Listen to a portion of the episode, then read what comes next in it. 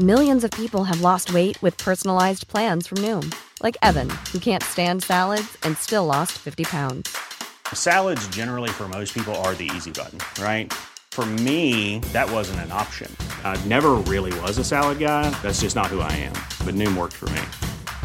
Get your personalized plan today at Noom.com. Real Noom user compensated to provide their story. In four weeks, the typical Noom user can expect to lose one to two pounds per week. Individual results may vary.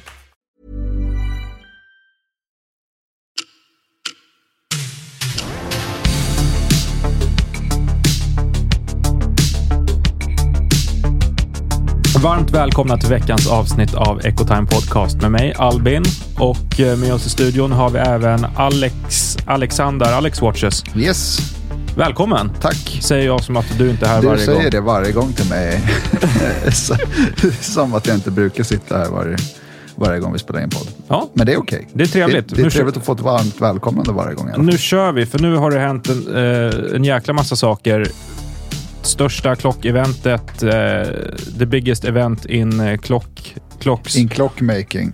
ehm, på hela året. ja. Watches and Wonders. ja. Och lite kort då för er som inte känner till den här eh, klockmässan eh, som det är. Eh, så en gång per år så håller man Watches and Wonders i Genève. Det är... ehm, Det är världens största klockmässa. Ja, många utställare. Allt ifrån eh, independent-märken, eh, mindre märken som eh, Oris till exempel, till de stora drakarna Rolex, Patek, Tudor, Chopard, eh, Cartier, IWC, Jäger, you name it. Det, det mesta är där. Säg din favorittillverkare så är de förmodligen där. Ja, nästan. Det är ju några som inte är där. Breitling, Omega, Swatch Group är inte där överlag. Ehm, men, men de flesta är där och ehm, en gång per år då, så, så åker man till Genève och tittar på nyheter helt enkelt, vilket är precis vad vi har gjort. Och det är ju inte bara, det är inte en dag, utan det är ju Nej, det pågår ju en vecka, ehm, gör det ju. Yes, så eh, de fem, måndag till fredag är för eh, bransch, press, eh, återförsäljare, alla som jobbar med det. Yes. Sen två dagar då på helgen som är öppet för allmänheten. Ja, det var första gången de öppnade upp det för allmänheten nu. Och jag har sett lite videos på Instagram och så att det var fullt med folk. Fullt, fullt med folk. Fullt med folk som ville gå och kolla på nyheterna. För man har aldrig kunnat göra på det här sättet förut. Och eh, ja, bara en jäkligt kul vecka med så mycket klockor. Så att eh, vi var ju där i eh, fyra dagar blev det väl? Typ. Yes, det var vi. Ja, det, man kan ju bli yr för mindre. Ja, alltså. Folk kanske tänker att det är glassigt, vilket det är också. Men det är fysiskt och psykiskt uttömmande. Man behöver några dagar att återhämta sig efter en sån här mässa. För det är intensivt med mycket möten, mycket intryck, man träffar mycket folk. Men, men det är väldigt, väldigt kul faktiskt. Um, och eh, vi tänkte att vi skulle sammanfatta lite idag då. Vad vi har sett, vad olika varumärken har lanserat för nyheter. Eh, och så, och prata lite om vad vi tyckte var bra och mindre bra. Ja, för det är ju nyheterna som gör att alla samlas på Watches and Wonders. Exakt. Så vi hade ett... Eh, vi var lite uppdelade. Vi hade olika möten. Du hade flest möten. Eh, och ja, i de här mötena så är, så är agendan allt som oftast att få nyheterna presenterade för sig och Precis. eh, helt enkelt få fota, klämma på dem så att eh, man kan rapportera vidare. Ja. helt enkelt. Och det har vi gjort och det vill vi säga också för att eh, nu när det här avsnittet släpps så har vi de flesta av de varumärkena vi har träffat så ligger uppe på sajten bilder och text eh, kring vad vi har sett och lite mer kring nyheterna. Eh, vi träffade ju tyvärr inte alla varumärken, det hade nog varit helt omöjligt. Eh, men, men eh, en hel del har vi på sajten.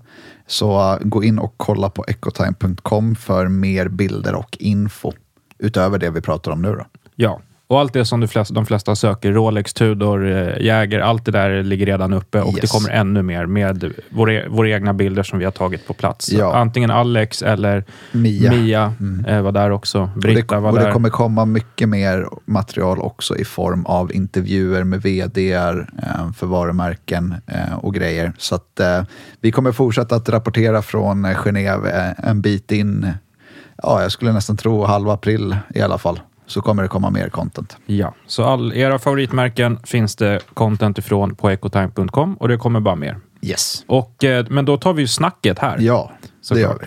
Var ska vi börja? Vi börjar hos eh, Kronan, Rolex. Rolex. Snyggt. Yes. Eh, Det är alltid den största snackisen. ja, och det har vi pratat om förut, att det är, alla håller på med sina predictions och hit och dit. Och, Ja. vad, så vad, vad, nu har vi facit. Vad släpptes egentligen? Ehm, Vart vill du börja någonstans? För de släppte ju ganska mycket och i vanlig ordning så, um, så släpper de ju grejer som folk kommer prata om för lång tid framöver. Vi börjar med The President, Rolex. Daydaten, Ja, de släppte ju eh, väldigt intressant, tycker jag. Väldigt lekfull. Väldigt PR-vänlig klocka i form av en Daydate i vitt, gult och eh, roséguld. Med en tavla som har pusselbitar på sig, emaljerat pusselbitar med eh, diamantslipade ädelsten, eller sorry, baguetteslipade ädelstenar i olika kulörer, lite i regnbågens tema. Med ett daghjul med, eh, ja, om man ska kalla det inspirational quotes, typ. Eh, typ Love. Typ Love, ja. Och ett datumhjul med 31 stycken olika emojis. Typ en glad gubbe. Typ en glad gubbe, bland annat. Ehm, ja. Väldigt orolex. ja, på sätt och vis. Absolut, det kan jag hålla med om. Ehm, men också, de har ju gjort galna grejer förut också. Leopard Daytona till exempel. Ja, Alltså så att, förstår du, det är, det är ingenting de gör varje år, men ibland så måste de ruska till branschen lite grann och eh, så. Eh, men, men det här var ju en av de största snackisarna, den här Day-Date-kollektionen. Som jag har förstått det som, det är ingenting som finns i katalogen, det är någonting som kommer vara extremt limiterat. Folk diskuterade efter mässan om det kanske var ett för tidigt aprilskämt, jag tror inte det. Eh, men det här är någonting som kommer vara liksom hardcore collectors, liksom, vi snackar väldigt, väldigt få klockor per år som, som levereras ehm, av de här. ja, och det går inte ens att kvantifiera när man säger hur, hur, hur få. Nej, Det kan vara en handfull. ja. Ehm, så så att, eh, ja, men det ska bli kul att se när de här når den öppna marknaden, om de nu gör det, vilket jag tror de borde göra. Eh, vad, vad going rate kommer vara för de här eh, pjäserna på marknaden. En ciljard. En ciljard. Eh, och det var ju inte det enda släppet Rolex gjorde som folk sa, vad i helvete är det här? Utan de släppte ju även Oyster Perpetual som vi känner igen som de släppte för två år sedan va? med eh, färgglada tavlor. Ja, Eh, nu gjorde de en Celebration-modell där man eh, inkorporerade alla tavelfärger man har gjort i den här modellen i en och samma tavla i form av små bubblor. ja. Också väldigt eh, spännande som folk sa, vad, ja, vad fan är det här? Vad har de tappat tråden helt? Liksom? Ja, det är ändå Rolex vi talar om. De är ju inte kända för att ta ut svängarna på, på det mest lekfulla sättet. Nej. Om, eh, du nämnde till exempel Leopard Daytona, de har gjort massa andra galna klockor. Absolut. Men det är fortfarande väldigt... Eh, on, det har fortfarande varit on-brand att de har gjort det. Liksom. Ja. Det här är väldigt det här är lekfullt och färger på ett sätt som vi inte sett tidigare. Eh, fine att de har gjort lite eh, kulörta OP-tavlor som folk redan då tyckte var oj, nu, har de, nu tar de ut Nu. svängarna för nu har de gjort en tavla i så här, eh, en, som är röd typ. Ja. Det är helt galet. Eh, nu har de ju tappat... Ja. Ja, de, de Jag i säga att de har tappat det, men det är klart de inte gjort det. De la i nästa, nä, nästa växel ja, nästa, nästa växel på färgerna, så att säga. Ehm, för att någonting som är lite mer Rolex då, om vi ska prata nyheter och vad man gör med sina klockor liksom, utvecklingsmässigt så kan vi hoppa in på den nya eh, Rolex Daytona. För som vi har pratat om innan i podden så var det ju ett par modeller som eh, hade jubileum. Submariner, Daytona och eh, Explorer. Yes. Så eh, bara för att stöka av Submarinern fort. För här är det oklart om det har hänt någonting eller inte. Jag trodde de skulle släppa en Platina eh, Sub med isblå tavla. Ja, det gjorde, de, ju inte. Nej. Eh, som jag har förstått det, och eh, jag är inte helt hundra på att det här stämmer, men den som kallas för Kermit eller Sermit eller Starbucks, Ja. som de släppte för två år sedan va? 126 X10 LV. Ja, Svart tavla, keramisk grönring på 41 mm sub. exakt. Den ska enligt uppgift då ha fått en ny färg på bezeln som ska vara mer lik Kermiten de släppte för 50-årsjubileet. Ljusare då eller? Exakt. Och det här är någonting de har släppt utan att kommunic- kommunicera det överhuvudtaget. De har bara gjort en liten... De har bara Touch. gjort en liten touch. En annan nyans av grönt. Och det skulle då vara 70-årsutgåvan. Liksom. Så eh, jag vet inte om det här är helt 100% eller någonting. Men det är, i övrigt har det inte hänt någonting på Submariner-fronten. Eh, på Explorer-fronten så släppte de en ny Explorer 1 i storlek 40 mm. För förra året introducerade de återintroducerade de Explorer 1 i 36.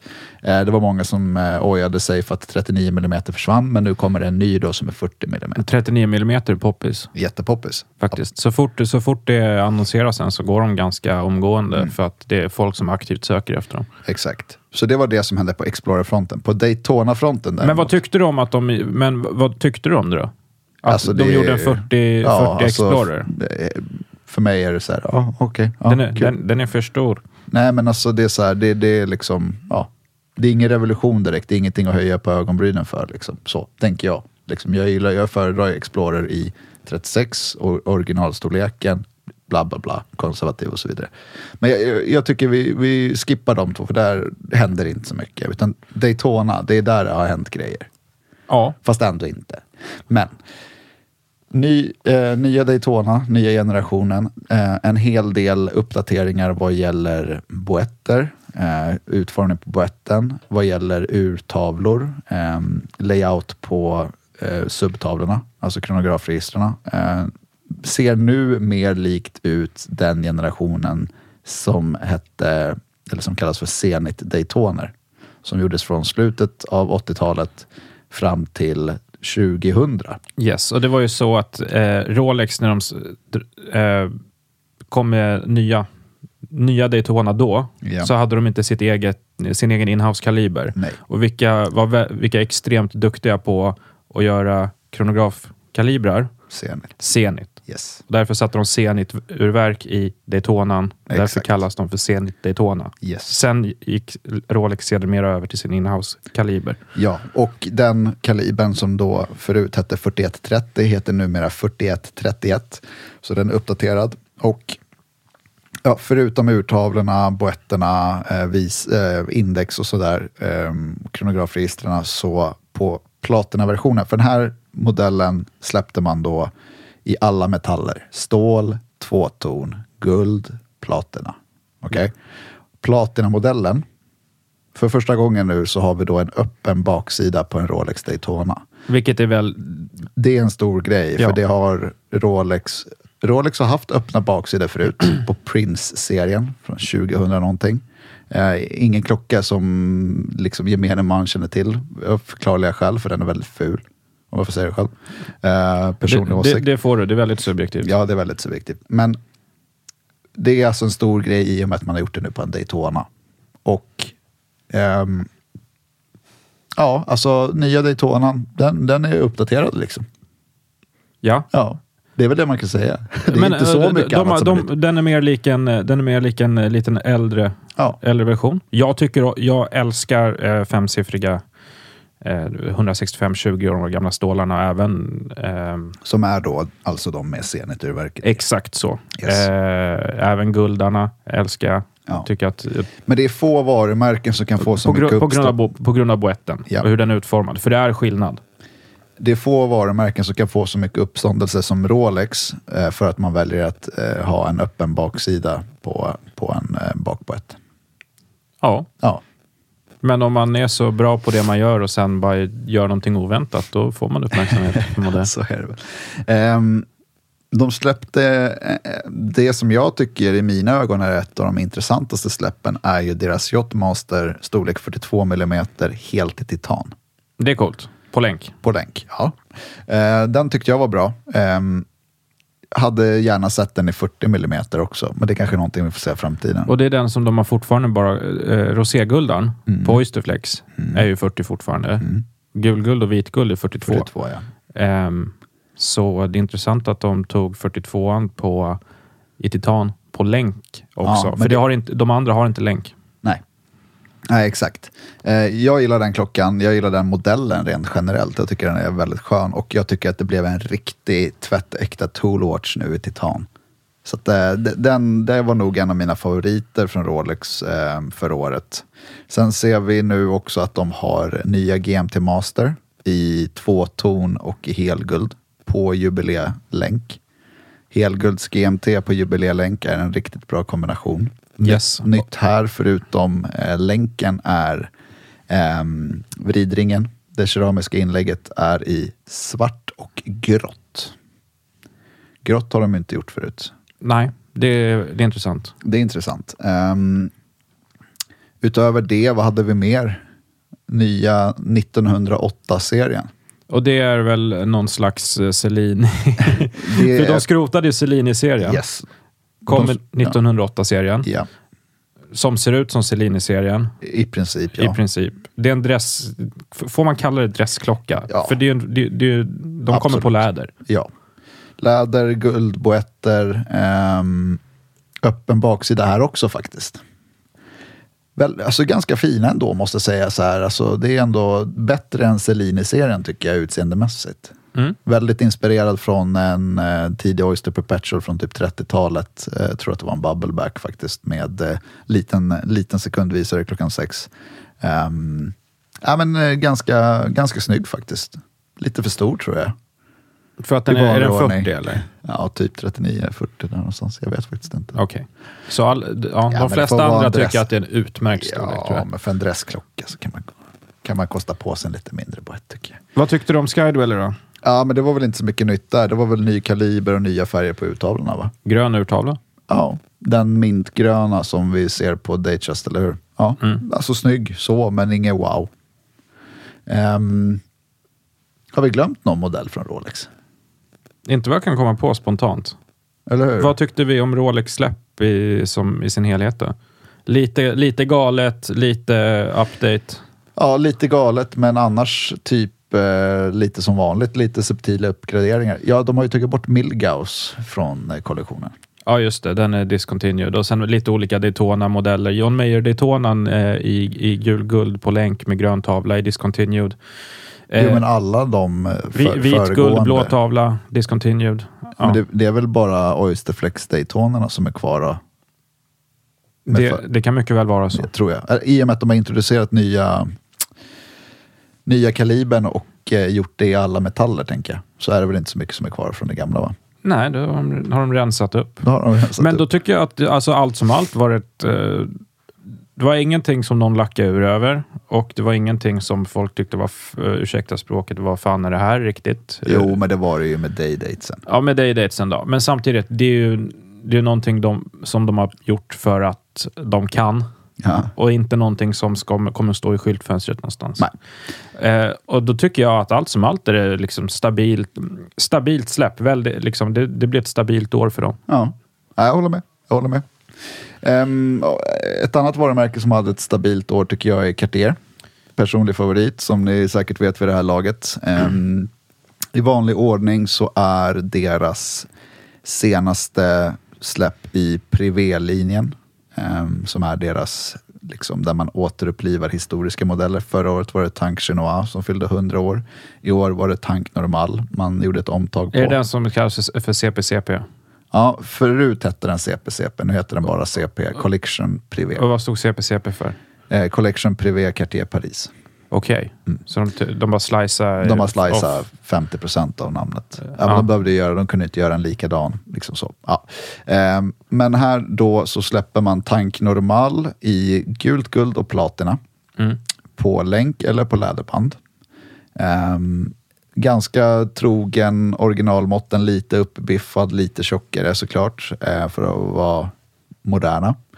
Ehm, fin. Man har eh, valt att ha silvriga urtavlor med eh, borstad finish, eh, vertikal borstning.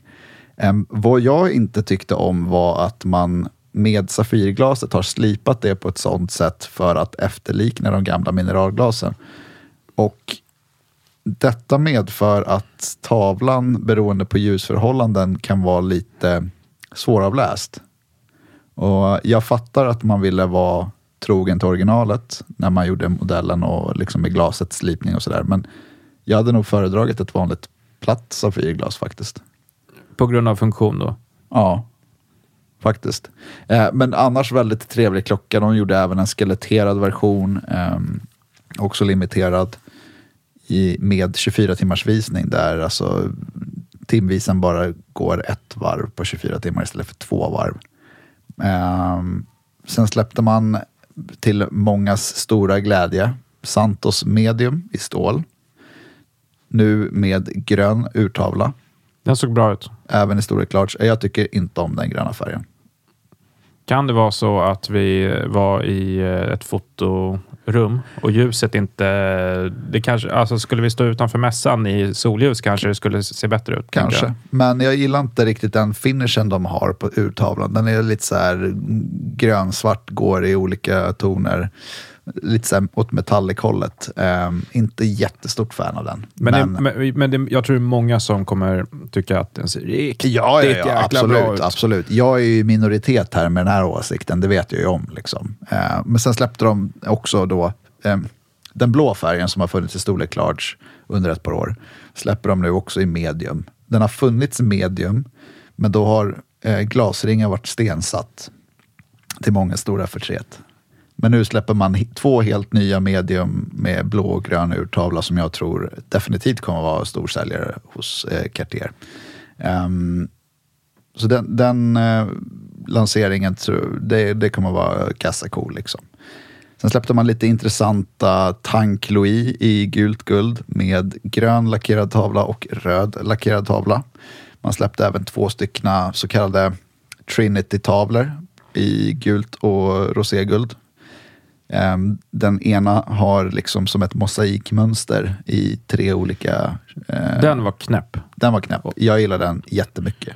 Och den, eh, den har vi lagt upp. Vi har lagt upp allt det på Instagram Ja. och sånt. Men mosaiktanke, det är värt att ni går in och kollar på, på sajten eller på, på vår Instagram. Där för kom- att se bild. Ja, absolut. Eh, Där kombinerar man vitt, gult och rosa guld på tavlan i ett skönt mosaikmönster. Liksom. Den kallas för disco ball på sociala medier. Vilket jag, det är ett passande namn för den. Den- är häftig, för i år så satsar Cartier, gör ett omtag på deras Trinity-serie.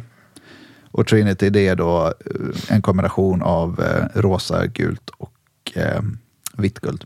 Eh, ringar, armband och han släppt mycket i Trinity. Även klo- klockor historiskt sett. Liksom. Man får inte glömma att Cartier är en smyckestillverkare. Så är det. Så är det absolut. Ehm, så att, eh, de gillade jag. Sen släppte de Santos Dumont med mikrorotor i skeletterat utförande. Väldigt lekfull och Väldigt cool. cool ja. Och de har då gjort ehm, i mikrorotorn så är det ett flygplan som är samma flygplan som Alberto Santos Dumont flög 1908 har jag för mig. Eh, väldigt eh, häftig klocka. Eh, lekfull, verkligen sådär. Och Cartier är ju väldigt starka på sina skeletterade urverk och eh, designen och arkitekturen på dem. Cartier eh, var ett, stod för några av de starkaste släppen, tycker jag personligen. Ja, de hade ett mycket starkare år i år än vad de hade i fjol. eh, och, och jag, fick en skelet, jag fick en skeletterad Santos, eh, storlek medium tror jag. Storlek large. Du Storlek tänker på large. den, eh, den lilla diskreta Santosen där. Ja, helt satt med, Baguetteslipade med diamanter. baguetteslipade diamanter. På hela boetten, ja, skeletterad urtavla och även eh, stensatt eh, Spänne. spänne. Mm. Ja, den var fet. Den skulle jag kunna leva med. Ehm, Det skulle du kunna. hade bra tyngd. Plus att det var, det när det är så mycket stenar på en sån där klocka, då är det nästan så att den, folk inte ser att det är stenar. Jo, ja, det- den, tror jag man märker. De, Får hålla den under skjortärmen då. de släppte några fler Santos Dumont också. De släppte en ny Tank American. De släppte nya Pascher. Ingenting vi hann tyvärr ta en närmare titt på. Men det var inte får- prio heller. Nej, det var det inte. Det var det inte. Eh, så vi fick vara lite selektiva där i, i fotorummet. Men om vi sen, och kom ihåg, det här också, upplägget är ofta så här, ni har 30 till 60 minuter på er att göra det ni behöver göra. Ja. Och då, Och sen ska man brottas med 20 andra personer i det där rummet. ja. All, så det är ju all, alltid totalt kaos. ja, så det är prioritera. helt enkelt. Ja. Och då hugger man ju på det som faktiskt eh, ser, ser bäst ut och är mest Och som, intressant. är, och som är coolast. Ja. ja. Ja. Känner vi oss klara med Cartier eller? ja, det är ju din... Eh, Det är min hemmaplan. Så det- Nej, men jag, tycker, jag tycker vi rullar till en annan eh, lyssnare och läsarfavorit i form av Tudor. också extremt starka i år. Ja, Eh, riktigt kul att eh, träffa Tudor nere på mässan och eh, se vad de har för sig. Yes. Och deras Black Bay, eller BB54, var, väl ett, väldigt positiv överraskning. var väl ett av deras starkaste släpp Ja, det i tycker jag år. absolut. Eller jag, jag tror att det är ett av de starkaste släppen under hela Watches and Wonders sett till hur väl det Hey, I'm Ryan Reynolds. At Mint Mobile, we like to do the opposite of what Big Wireless does. They charge you a lot, we charge you a little. So naturally, when they announced they'd be raising their prices due to inflation, we decided to deflate our prices due to not hating you. That's right. We're cutting the price of Mint Unlimited from $30 a month to just $15 a month. Give it a try at mintmobile.com slash switch. $45 upfront for three months plus taxes and fees. Promo rate for new customers for limited time. Unlimited more than 40 gigabytes per month. Slows. Full terms at mintmobile.com. Hey there, it's Michelle Norris. I'm host of a podcast called Your Mama's Kitchen. When I travel, I'm usually looking for a way to find a taste of home when I'm not at home. And one of the things I love to do when I am at home is entertain. And Airbnb allows me to do that. When I was in California recently, I rented a house that had a great kitchen. And when we were sitting around the table, we're all thinking, we're in someone else's house. Someone could be in all of our homes as well. If you have a home, but you're not always at home, you have an Airbnb. Your home might be worth more than you think. Find out how much at airbnb.com/slash host. tas emot av eh, de som faktiskt eh, ska köpa klockan sen. eh, jag tror det kommer... Ja, Nej, men för att beskriva klockan då. Tudor Black Bay 54. Tudor BB 54. 37 mm dykare. Inspirerad klart och tydligt av den första Tudor Submariner från 1954. Um, ehm, kommer på både länk med deras um, T-fit T-fit clasp och även på gummiband. Eh, väldigt bra storlek, tunn profil. Tudor är ju inte kända för att ha de tunnaste profilerna på sina klockor nej. Den här är Trots tunn. att BB58 har ändå varit rätt tunn. Absolut, men nu, nu snackar vi liksom mer åt vintage eh, Rolex-hållet i form av hur den känns på handleden. Um, snygg svart urtavla, svart vridrings, eh, svart vridringsinlägg. Eh, lite sunburst tyvärr på tavlan, men det kan man väl köpa i det här fallet kanske. Ehm, Och det gjorde de på Pelagosen också. Och Ja. Vi kunde leva med det. Det kunde vi absolut. absolut. Men ja, väldigt starkt släpp där, eh, tycker jag. Och eh, kul att de vågar. Men det är ju någonting vi har pratat om mycket också, att tillverkarna går mot mindre och mindre storlekar. Men kul att de vågar. Jag tror att du har talat väldigt mycket om det. Nej, men det är ju, det är ju faktum. det är ju faktum. Det är kul, för när man faktiskt kommer ner och träffar extremt mycket branschfolk så att säga på, samma, på en gång, då säger alla samma sak. Så Ja. det att äh, storlekarna blir mindre på armbandsuren. Och det här, ja, bara ett väldigt trevligt, relativt oväntat släpp. Ja, att, de, att de gick verkligen. ner så mycket storlek, att det Verkligen. blev en så slim dykare, vintage-inspirerad. Om du gillar, om du likt jag gillar eh, BB58, Ja. men skulle kunna ha en liten, lite mindre, lite mer vintage-inspirerad, då är BB54 någonting som du måste prova. Yes, Ehm, enig. jag, jag, jag tvärgillar den. Ja. Men det var inte bara det de släppte. Nej, eh, de släppte Black Bay 41, alltså den så att säga originalstorleken på Black Bay eh, med eh, rö, rött vridningsinlägg, Eh, numera på Jubileelänk, på deras eh, Oysterlänk om vi kan kalla det så och på gummiband. Eh, men det var inte det som var den stora nyheten med Black Bay 41 utan det är att nu har man ett nytt urverk från deras helt nya fabrik där Britta, vår kollega, har varit och besökt eh, strax innan mässan som vi kommer skriva mer om på sajten. Det här urverket är då ett master kronometerurverk. Så det är certifierat av Metas, heter det. Um, så det var väl den stora nyheten med Black Bay 41, det här nya urverket. Och sen hade man då jubileelänken har också T-Fit Clasp, vilket är ett väldigt bra lås måste man säga. Um, håller väldigt hög kvalitet.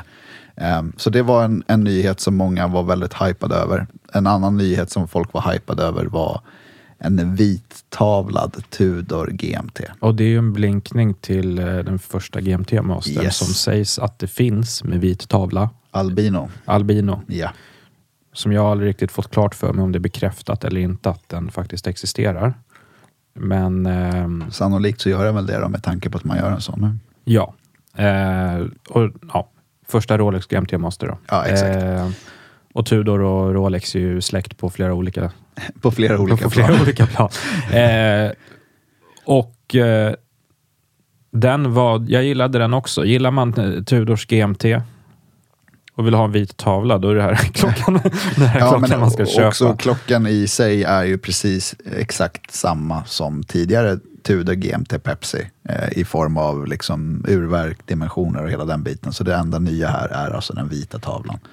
Eh, I deras vanliga Black Bay- eh, eh, Black Bay-serie så har man då eh, i storlekarna 31 till 41 som är så att säga Tudors svar på Datejust. Lite nya urtavlor på jubileelänk med T-fit clasp med och utan briljanter och sånt där. Så där, där introducerar man en hel drös nya modeller. um, som eh, såg också bra ut. Det är ju liksom deras allround-klocka skulle man kunna säga, som är liksom go anywhere, do anything. Ehm, så nej, Tudor eh, tycker jag, för att summera dem, eh, gjorde, gjorde det bra. Framförallt eh, Black Bay 54. Och att de har börjat jobba med jubileelänkar. Ja, det, det gillar ju vi. Ja. Det är för ännu mer vintage, eller ja, vintage-inspirerat kanske, för att all, Rolex gör ju jubileelänkar på eh, många nya modeller också. Ja, det är bara ett, ett nytt länkalternativ som väldigt många uppskattar. Ja.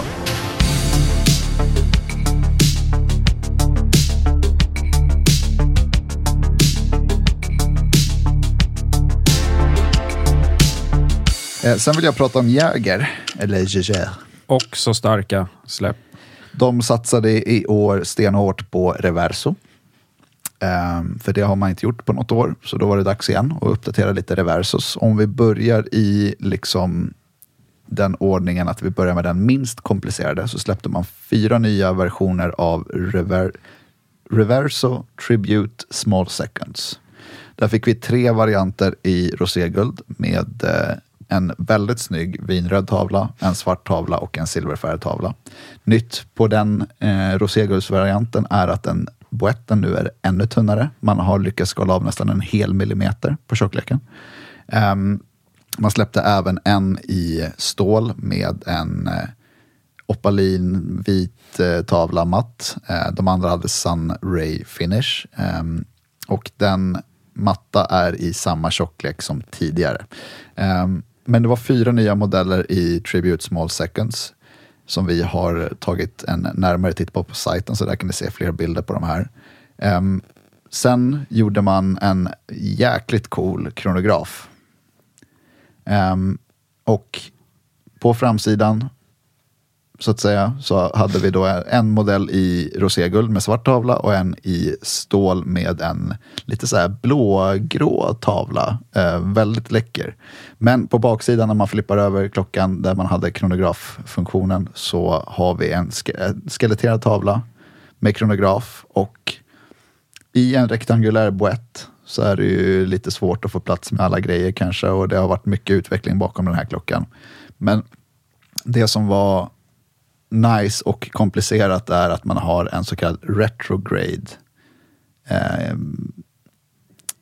visare för kronografen. Så att där, nere klockan sex på urtavlan så har man då 30 minuters eh, register för kronografen. Och den då när den har gått över 30 minuter då hoppar den tillbaks till noll igen, samma väg som den kom.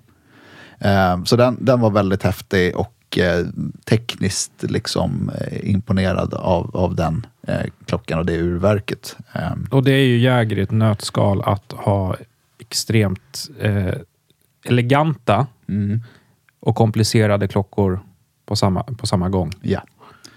Eh, så den gillade jag. Det var en av mina favoriter overall från, från mässan faktiskt. Eh, och sen släppte man ju såklart utöver liksom värsting-värstingen som var en Hybris Artistica Gyro Tourbillon som vi tyvärr inte fick se. Ehm, så släppte man en, en Duoface Tourbillon som också var jäkligt vass alltså. Och du och Facen är ju den urtavla på båda sidorna för att Exakt. förklara det Exakt. enkelt.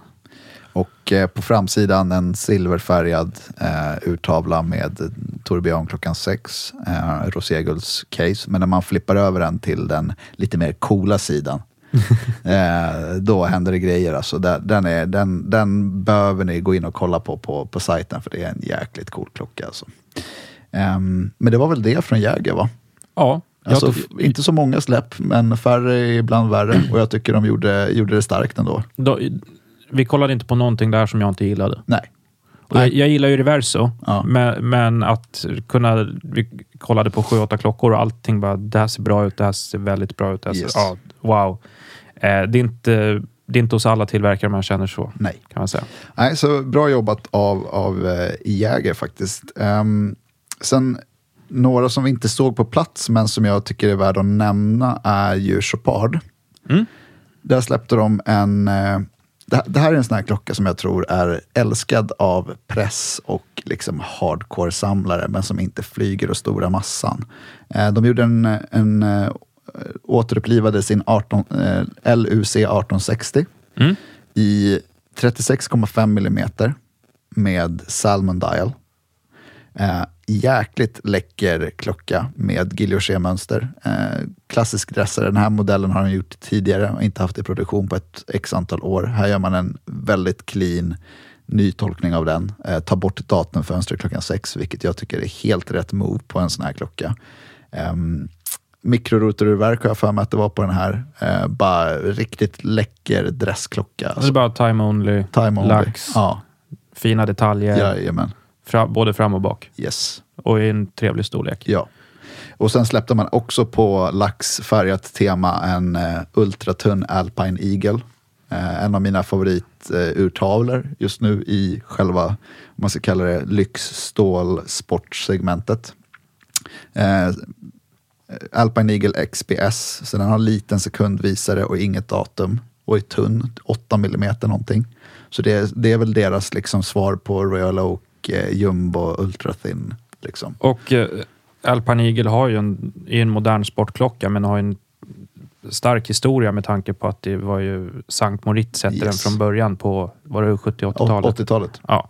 Och som nu har blivit Alpine Eagle. Ja. Ehm, så det är ju riktigt... Eh, de ser väldigt, väldigt Ja. bra ut. Har ofta väldigt roliga urtavlor också. Yes. De har ju den här strukturen som är inspirerad av en, eh, en Alpine Eagles iris i, i ögonen.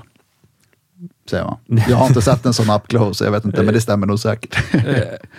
En Eagle up En- close. En Eagle up close, nej fan. Det Men, men känns eh, klock, klockorna har vi haft här. Klockorna har vi haft där att titta på, absolut. Eh, nej, men det, de, de två släppen från Chopard tycker jag är värda att lyfta. Eh, och sen om vi ska prata om eh, Tag Heuer. Tag Heuer, absolut. Carrera fyller 60 år i år. Det märktes på släppen. En hel del nya karriärer. Eh, de här har vi tittat närmare på, finns på sajten. Eh, Carrera Glassbox, 39 mm kronograf i blått och svart. Ehm, um, Innehavsurverk. Um, ehm, skön liksom li- retro-feeling fast ändå inte liksom en reissue av ett original. Ehm, här har man eh, liksom kupat Safirglas precis som på originalkarriären från 63. Tycker att ehm, det ser bra ut. Liksom. Det, är, det är en schysst kronograf från, från Tag Heuer. Man släppte även en 42 mm version med lite gul, röd, orangea detaljer. Man släppte en tourbillon. Carrera Tourbillon. Ja, Den missade jag. Ja, ehm, det gjorde man. Men sen släppte man faktiskt någonting som var ganska oväntat och det var en Aqua Racer i helguld med nytt urverk. Ehm, Var det den som hade typ så här vignettfejdad tavla, blå Exakt. ut mot exakt. svart? Ja. Man släppte den i gult guld och i roséguld med en eh, blå urtavla, precis som du säger, men även en liksom, lite gråbrun urtavla. Den släpptes även i två ton, dock utan inhouseverk då. Ehm, men den var, den var liksom så här, ja, men en, en Tag Heuer Aqua Racer helguld på gummiband. lite kaxig ändå. Det är kaxigt. Ja. Men ja, Tag Heuer, de, de tutar på i vanlig ordning och kör vidare. De har, de har ju sina modeller. ja, liksom. absolut. Eh, Carrera är ju extremt klassisk modell. Ja. Så det är, det är klart de ska fortsätta med det. Varför inte? eh, IWC är ju en stor snackis. Ja, de släppte massa ingenjörer va? De släppte fyra nya ingenjörer och eh, det som många har väntat på är ju en nytolkning av den liksom originaljumbon som eh, Gerald Jenta ritade på 70-talet. Yes. Och eh, fyra nya modeller som sagt i stål och en i titan. Med eh, tydliga, liksom, tydlig inspiration från Nienta-ingenjören. 40 millimeter, eh, svart, vit och en petrol kallar de den. Blågrön urtavla. Eh, ganska lik den tidigare ingenjören som var Genta-inspirerad. 3239 heter den. Hade en sån faktiskt för en 7-8 år sedan. Um, de har ju gått upp ganska mycket i pris på begagnat marknaden för att det inte har kommit något vettigt alternativ eh, sedan dess. Så att efter typ 5-6 år nu så kommer den nya ingenjören ut. Eh, ser bra ut, känns bra. Eh, det finns en hel del kritik, framförallt mot prissättningen på den. Var de uppe och snurrade på upp mot 160 000 Ja, något eller? sånt. Svenska? Alltså. Ja. Ja. runt säg 150 plus minus. Liksom. ja. Eh, vilket är ganska aggressivt eh, prissatt med tanke på vad den föregående Jenta-inspirerade ingenjören kostade. Samt att det inte är några revolutionerande grejer som hänt på insidan av klockan. Så man tar väldigt mycket betalt och man vill positionera sig för att ehm, konkurrera med till exempel då Alpine Eagle, Laureato från Gerard Perregaux. Så här, priset åt sidan så tycker jag att man har gjort en väldigt bra nytolkning av ingenjören. Eh, Jag klämde på dem. Min favorit var versionen i titan. Sandblästrad boett med eh, grå urtavla. Riktigt snygg. Också lite dyrare. Eh, vad jag har förstått det som så är de här modellerna bara boutique only. Okej. Vilket är Går inte att få tag på i Sverige. Nej, tyvärr. Eh, vilket är tråkigt. Vi får väl se hur bra de säljer. De kanske börjar släppa de här till, till vanliga återförsäljare också. Jag vet inte riktigt. Men ja, det ska bli intressant att följa faktiskt ingenjörerna och se hur, hur de går på liksom rent försäljningsmässigt givet prislappen. Jag tror att de kommer gå ganska bra ändå. För att Ja. alla märken har ju sina egna fanboys och fangirls. Absolut. Sin egen fanbase. Eh, och, eh, och samlare och sånt. Jag inte, och Boutique Editions släpps eh, brukar vara nat naturligt limiterade på något sätt. Ja. Jag tror att de går åt ganska, ganska fort. Mm. Eh, men jag kan ha fel. Vi får se. Ja, nej, men det ska bli intressant att följa i alla fall faktiskt. eh, Och se där vad som händer. En annan väldigt tung tillverkare. Ja. Patek Philippe. Ja, tycker jag hade ett ganska dåligt år i år faktiskt, om jag ska vara helt ärlig. Det var inte så mycket, okej om, vi, om vi bortser från liksom värstingmodellerna, Ground Complications, Sky Moon med det baguetter hit och dit och hela det här värsting, värsting och Minute Repeaters Yes, yes. och Rare Handcraft. Så om vi kollar liksom på, om vi ska kalla det för baskollektionen. Eh, först och främst så vill jag ju lyfta faktiskt deras Aquanaut Annual Calendar. Någon, av någon anledning så har de placerat in den här under Luce-segmentet och Luce-segmentet är generellt deras damsegment vad gäller Aquanaut. Okej, men den här är alltså en, eh, i mina ögon en, helt klart en unisex-modell. Eh, 40 mm boett, roséguld med en jäkligt snygg så här, gråblå nyans på urtavlan. Eh, med en annual calendar, det vill säga då dag eller med månad, datum, månfas. Dag också va? Designen är en love it or hate it. Jag har inte bestämt mig vad jag tycker om hur den ser ut. Däremot tycker jag om färgkombinationen med det här roséguldet i boetten och det här, den här nya blågråa nyansen som man har valt. Eh, det är väl den, stark, den starkaste nyheten. Jag gillade även att släppte en Calatrava med eh, eh, Travel Time. Yes. Också väldigt snygg roséguld, blå tavla. Dock problemet här, 40 mm på ett, bär jäkligt stort som en snusdosa på handleden typ. Eh, lite synd kan jag tycka. Sen släppte man ny Aquanaut i, med brun tavla och diamantkrans i roséguld. Man släppte den kronografen Aquanaut i roséguld med brun tavla. Ehm, och lite sånt. Men inget så här wow liksom. Så vi, de, de släpper ju såklart massa nya modeller som, som du sa i olika av sina serier och sånt. Ja. Men om man kollar på det snabbt utifrån Så inget liksom så det, det är ingenting man ramlar av Nej, stolen nej, av. absolut inte. Jag, jag tycker personligen att Aquanauten är grym. Varför jag tycker den är grym, då eh, Roséan Ja. Annual Calendar, är för att jag älskar ju Aquanaut 5167R, vilket är roséguldan. Ja. Eh, och jag älskar Annual Calendars, Perpetual Calendars, kompl- komplikationer. Och jag ser bara en 5167R som de har smält in en massa komplikationer i. Och det är rörigt och jag älskar det. Ja, jag fattar. jag fattar, jag hör dig. Men ja, på det stora hela så nej, jag tycker inte att det var så mycket att höja på ögonbrynen hos Patek. Ehm, så vi får se, de kanske har någonting mer de ska släppa under året. Det vet man ju aldrig med dem vad de hittar på för någonting. Det går ju, du såg någon notis om att eh, de ska släppa en helt ny kollektion. Antingen i år eller nästa. Så det ska bli väldigt intressant att se vad man hittar på där då. Eh, kanske blir det en ny 24, det vill säga damkollektionen. Vem vet? Eh, det blir spännande att se i alla fall framöver om de hittar på någonting mer där.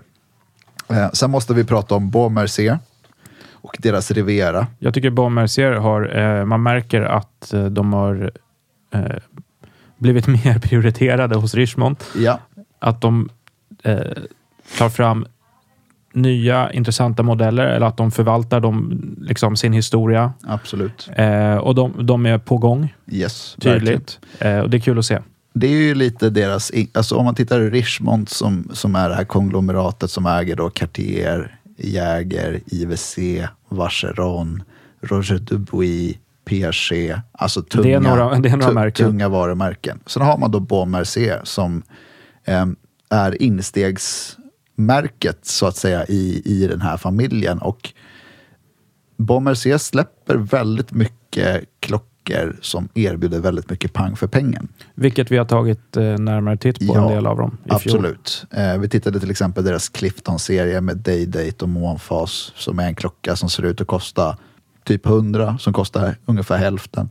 Eh, och nu i år då, Rivera jubileum, man släpper ny storlek 39 mm som positionerar sig mellan deras tidigare 36 och 42 eh, i tre olika konfigurationer och eh, med deras Baumatic urverk som faktiskt är samma urverk som sitter i IWC-ingenjören. Så det är ett in-group, skulle man kunna kalla det då, eh, urverk som delas av många av varumärkena inom Richmond-gruppen. Eh, men det är ett väldigt stabilt urverk. Ehm, Klockan kommer på länk och gummiband. Eh, ser bra ut, liksom. man får den här lite semiskeletterade eh, urtavlan i blått och svart.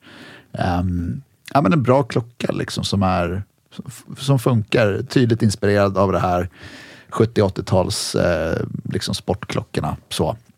Eh, och man släppte även en ny, helt ny dykare i 42 mm som heter Riviera Azur som är inspirerad av franska Rivieran. Ehm, som är lite, lite råare, lite ballare. Liksom. Den tittade vi också närmare på, så det här finns också på sajten att läsa om. Eh, så det var inte så mycket nytt från Bomber C, men de fokuserar såklart på Rivieran i och med att den fyller 50 år. Och eh, jag tycker de höll en genomgående stabil nivå liksom, på, på nyheterna. Um, avslutningsvis då, Honorable mention, eller? Honorable mention. Eh, vi har pratat mycket om Chapek här i podden och på sajten och på Youtube. Um, de släpper en ny Antarktik, eller de släppte en rad nya Antarktiks, lite dammodeller och grejer, lite mer liksom åt damhållet. Men de släpper den smälligaste varianten som är en Antarktik i stål med skeletterad urtavla. Det såg otroligt ut. Riktigt bra. Riktigt bra. Och varför vi väljer att ta upp Chapek av alla Independence är för att de gör, de gör helt rätt saker. Ja, de har vind i seglen. Det är medvind där. Eh, stor hype. Eh, de öppnade upp beställningar för, som ska levereras 2025. Sålde väl slut på en eller två dagar. De klockorna som fanns att tillgå online. Ehm, Jag tror att de tillverkar typ så här 3000 klockor om året. ja, De vill tillverka fler, kan inte. nej eh, slutsåld. Ja, lite så. Men just den här skeleton-versionen var eh, riktigt bra. En av de bättre skeletterade eh, klockorna som har släppts på senare år faktiskt. Um, och då är det ändå i konkurrens med liksom Vacheron, Constantin och, och, och sådana märken. Eh, men den tycker jag att man lyckades väldigt bra med. Väldigt eh, liksom så här, sjukt djup i urverket slash urtavlan liksom i olika eh, olika lager nästan skulle man kunna säga. Så det, det händer väldigt mycket i den klockan som är eh, häftigt.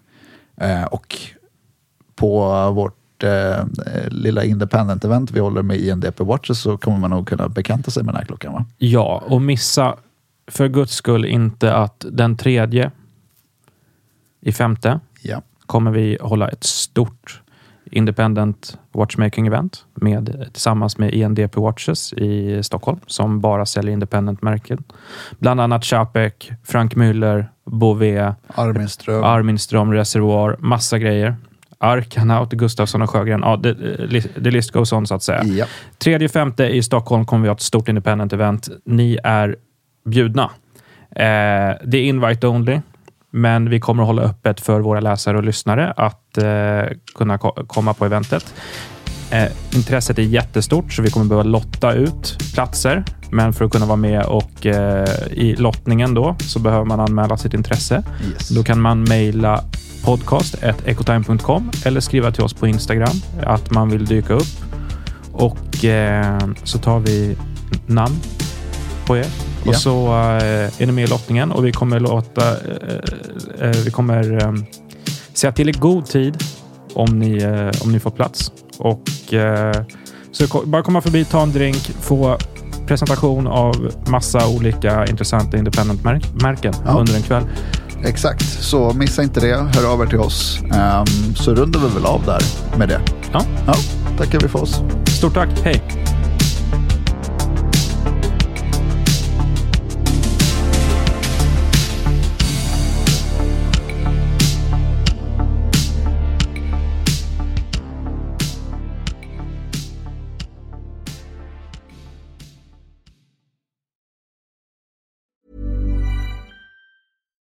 It's Paige DeSorbo from Giggly Squad. High quality fashion without the price tag. Say hello to Quince. I'm snagging high-end essentials like cozy cashmere sweaters, sleek leather jackets, fine jewelry, and so much more. With Quince being 50 to 80% less than similar brands.